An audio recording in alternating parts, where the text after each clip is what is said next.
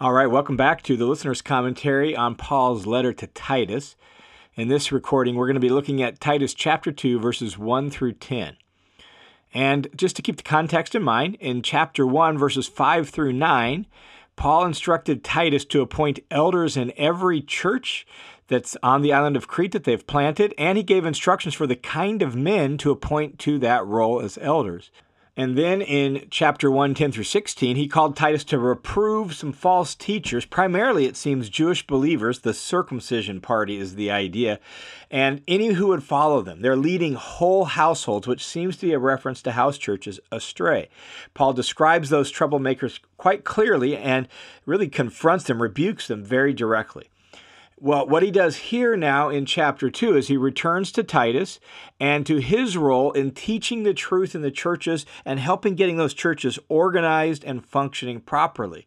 And so, what we get here is some instructions to Titus on things Paul wants him to do as he sets the churches in order. So, verse 1 says, But as for you, that is, as for you, Titus, proclaim the things which are fitting for sound doctrine. The word proclaim actually is just the usual word for speak. So there's some things that T- Titus is supposed to talk about, and those things that he's supposed to talk about are the things that make for sound doctrine. And sound doctrine means healthy teaching. So, in what follows, Paul gives some key things he wants Titus to pass on that are sound doctrine. And what's interesting, I think, and important here is that much of what uh, Paul says to Titus has to do with character and behavior far more than, say, theology and what we often think of when we hear the word doctrine. And I think this is very important for us to take note of because it instructs us that sound doctrine doesn't merely entail correct theology, but it also entails correct living, because that's Paul's focus here.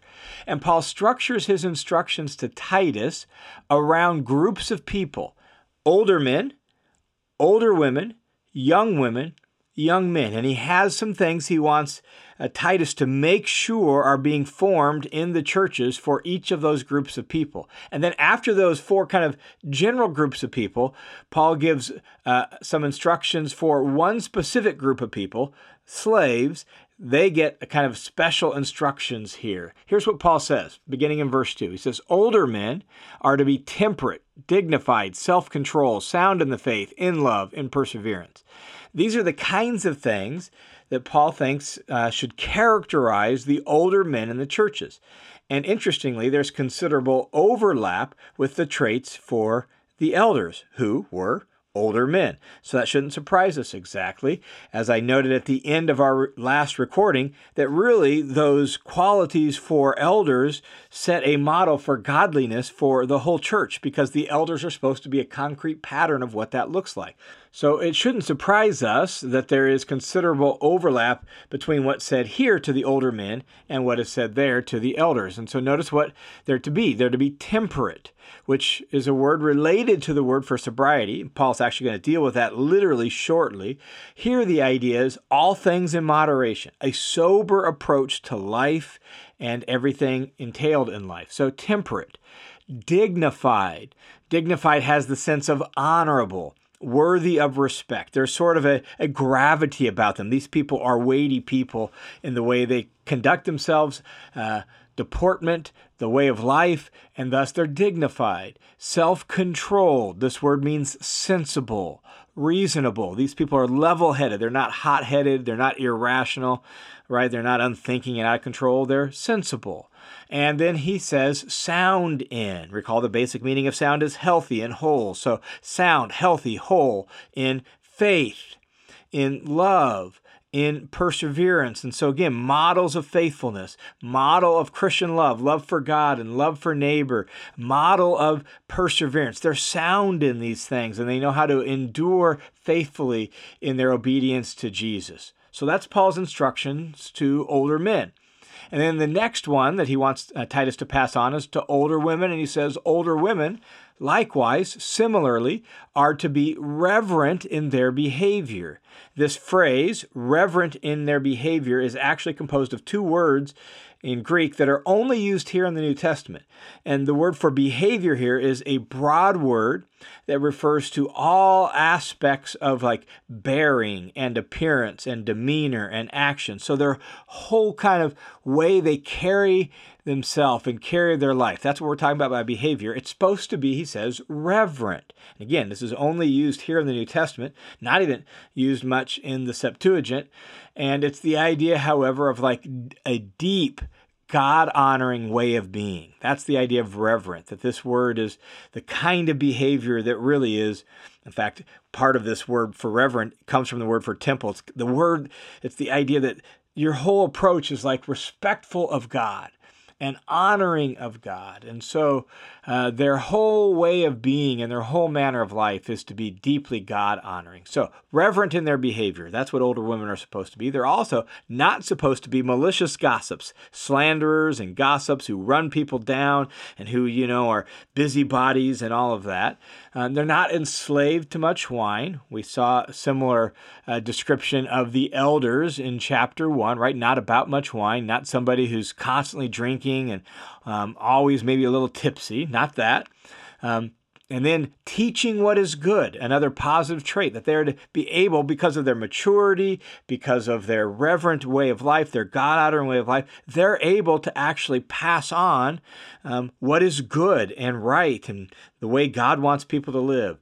This then leads immediately into the younger women for whom the older women are to be guides. And so notice what he says in verse 4 so that they're supposed to be able to teach what is good, so that um, these older women may encourage the young women. And the word translated may encourage uh, in Greek actually has the sense of giving wise advice, not just encourage. It's more in the sense of show the way. It's the idea of there are some wise and sensible things you should do as a, a woman. Let me show you how to do them. That's the idea of this, the word that's translated encourage here, so that they may advise and um, and teach and train the younger women. And then he lists off some things to love their husbands. So younger women need to learn how to love their husbands. Uh, they need how, to learn how to love their children well. And so, what does it look like to be a loving wife? What does it look like to be a loving mom? What's the appropriate way to do that? How do you do that well? The older women uh, should be able to teach what is good in those regards uh, to the younger women. And then to be sensible. Again, this is our word reasonable, level headed, right? Able to use good judgment and make good decisions. Um, to uh, encourage and train the young women to be pure. This is actually a word that's uh, related to the word for holy. So it's this idea of being pure and holy before God to be workers at home. Now, we need to be really clear on what this means and what this doesn't mean. It really captures up the ideal, say, of Proverbs 31. That is, that they, they are able to contribute to the work and the economy of the home. And we need to make sure we remember their cultural context is quite different than a post industrial revolution cultural context. Post industrial revolution, the husband goes off to work while the wife and mom stays at home and she does housework all day um, and she takes care of the kids. But that's not the way it worked. Um, pre industrial revolution. The world was quite different back then. And so the man would have a trade that centered on the home and in the home. And together with his wife, and as his kids got older, even with his kids, well, together they all made sure the work to provide for everything that needed to be done in the household got done. And so we need to hear that this phrase, workers at home, in that context. They need to be contributors to the work and the economy of the household. Um, whatever that was, helping with the trade, making sure that, that that that the household was functioning properly. If there were any servants, to organize them. These are things that all happened in the first century world. Uh, particularly in Greek and Roman cities, where uh, the matron of the house she she organized a lot of the servants and she oversaw a lot of the daily activities in the home, and so she needs to be good at that. Um, the administrative skills of managing the household and making sure the work gets done and helping out the, with with the, the family business, the family trade, and all of that. So workers at home. Uh, to teach them how to be kind, literally good, that is benevolent, gracious, doing good deeds for others and helping other people out, being subject to her own husband, uh, arranging herself under her husband and his leadership, not being rebellious, not being a busybody, right? Not stirring up trouble around town, but subject to her own husband so that the word of God will not be dishonored. So, these are some practices and traits of good, godly women that the younger women need to learn and the older women need to help them learn. Then, Paul has some instructions for the young men. In fact, he only has one, which I find very humorous. One instruction for young men, and it's this Likewise, urge the young men to be sensible. It's like, we're just going to boil it down to bare minimum for the young men. Just, just urge them to be reasonable, to be level headed to use good judgment, to, to don't do anything stupid. I, I've always found that funny that that's the one bit, but uh, it makes sense that as the young men are learning that this is really the key thing. If you can use good judgment and be reasonable and be level headed, not hot headed, it's going to really help you uh, get along in life well. So urge the young men to be sensible. Then Paul actually offers some specific encouragement to Titus for how Titus himself conducts his own life and his own ministry in relationship to the churches and in view of passing on these sorts of things. And so verse 7 says, In all things, Titus, show yourself to be an example of good deeds with purity in doctrine. Like notice that purity in teaching, dignified. Titus is to be a model of this dignified approach to life, sound in speech. Uh, that is healthy, sound, helpful, beneficial in the way you talk. Uh, which is beyond reproach. So, sound in speech, which is beyond reproach, so that the opponent will be put to shame, whatever that is. Whoever opposes the, the church, whoever opposes the truth, that they will ultimately be put to shame because Titus's manner of life is so respectable. Uh, Titus is showing that uh, discipleship to Jesus is so respectable. And so show yourself to be an example for all the churches of good deeds and purity and doctrine and all of this sort of thing. And then Paul ends this section as he's calling Titus to talk about these things and pass on these things and form the churches in these things. He calls uh, Titus also to, to address one specific group of people, and he gives some guidance for that specific group. These are the slaves. Look at verse 9. He says, Urge slaves to be subject to their masters in everything. Now, we need to remember that slavery in the ancient world was everywhere present, uh, that the world could not be imagined without it. Um, and it, it, it was uh, an equal opportunity venture. In fact, estimates put it at about 20 to 25 percent of the Roman world at any given time were slaves. And there was a spectrum of slavery experience. And so a person could be born into slavery, a person could become slave as a prisoner of war, a person becomes slave as a way of working off their debt. And so, in that sense, they're more like an indentured servant. There was a whole spectrum. Uh, you could be a household servant uh, to be a slave of the state. So, there's this whole spectrum of experience with slavery. And depending on whatever kind of servanthood or slavery you found yourself in, and obviously depending on the kind of person who you were a slave to, that could radically alter your experience.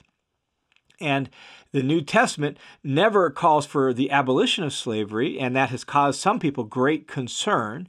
But I think their approach is somewhat reasonable and down to earth, that it could not be conceived of, uh, life could not be conceived of without it. And not only that, a new religious movement, such as Christianity was, that had virtually no legal leg to stand on, that was calling for the abolition of slavery, uh, would have been seen as so subversive and so anti Rome and anti life that it would have really just destroyed the ability of the church to even move forward.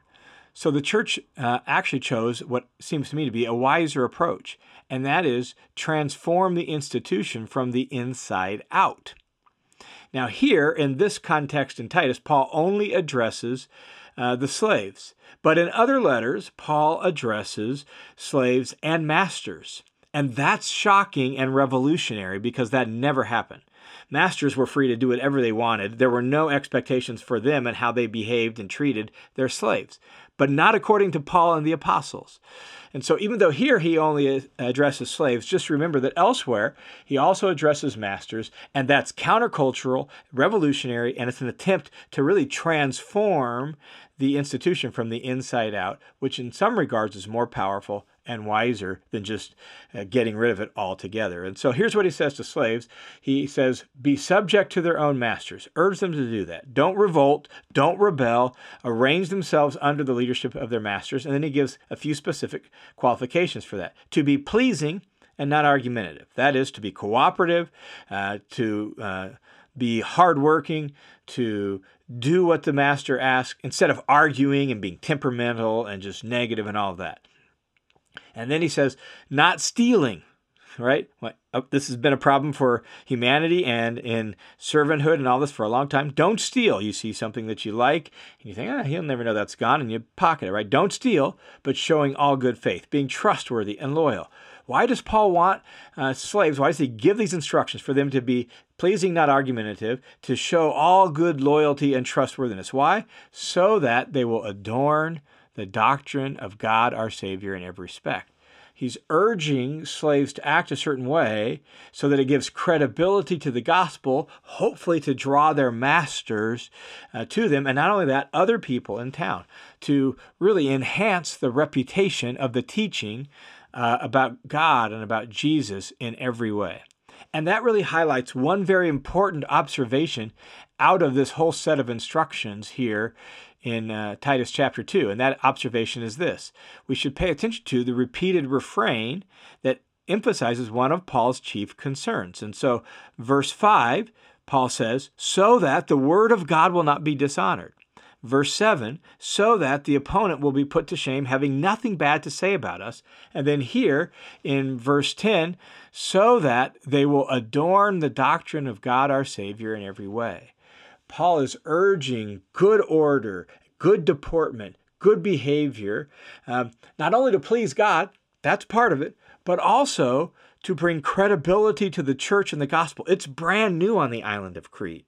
And we want we want to demonstrate that our manner of life and our way of life is good for people. It's good for our city. It's good for the community. And so, to the best of our ability, let's act in such a way that adorns the doctrine of God, our Savior, in every respect. That's one of Paul's chief concerns.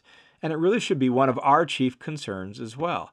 Does the way we act and talk and interact, or the way we carry about our business and go about our life, does it does it bring credibility to the gospel? Does it adorn, bring beauty to the teaching about God and Jesus and all of that? That should be a deep concern of ours. And so, as Paul passes on these instructions to Titus, and Titus is going to pass them on to the church uh, or the churches there in Crete, uh, this is one of his chief concerns. Now, before we leave this, one last little reflection, and that's what we see between the older women and the younger women in uh, Paul's instructions to Titus here, and that is that the older women are to be able to t- teach and advise and show and model for the younger women some really important uh, qualities and behaviors and character traits. And uh, that's really instructive to us because uh, even though he doesn't specify it between the older men and the younger men, we can assume that the older men are also to be examples of godliness, and we know that the elders are to be able to teach. And here's what we see is that uh, the way of passing on the faith, the way of making disciples, the way of helping people learn how to obey everything that Jesus has commanded us is highly relational. And we all need concrete patterns of discipleship. And that's what the older women are to provide for the younger women a concrete pattern of discipleship. So let me advise you and let me show you how it is to be a good and wise and godly woman. And that's true across the board. So, older women to younger women, older men to younger men, right? Uh, people more mature in the faith to people younger in the faith. We need these kinds of patterns of passing on the faith and passing on the way of Jesus to people who are newer in the faith and younger in the faith and who need a concrete pattern of what it looks like to follow Jesus. And Paul's encouragement to Titus here, I think, reminds us of just how important that is. All right, thanks for tuning in to this session of the Listener's Commentary on Titus. The Listener's Commentary is a listener supported, crowd funded Bible teaching ministry that is made possible and is able to be given away for free because of the generous financial support of all sorts of people. So, from the bottom of my heart, let me say thank you for that. Uh, it is bearing fruit all around the world from the emails I get and the encouragement I get. Um, your generosity is making a difference in thousands of people's lives all around the world. So, thanks a ton for that. And if you have been blessed or impacted in any way by the listener's commentary, would you prayerfully consider joining the team of supporters? Uh, that would allow this ministry to continue to grow and expand. There are certain things we just can't do or we're not doing very well because we just don't have the support to do it. And so, would you prayerfully consider joining the team of supporters so that the, the reach and impact of this ministry can continue to bear good fruit all around the world? Thanks a ton in advance for your support.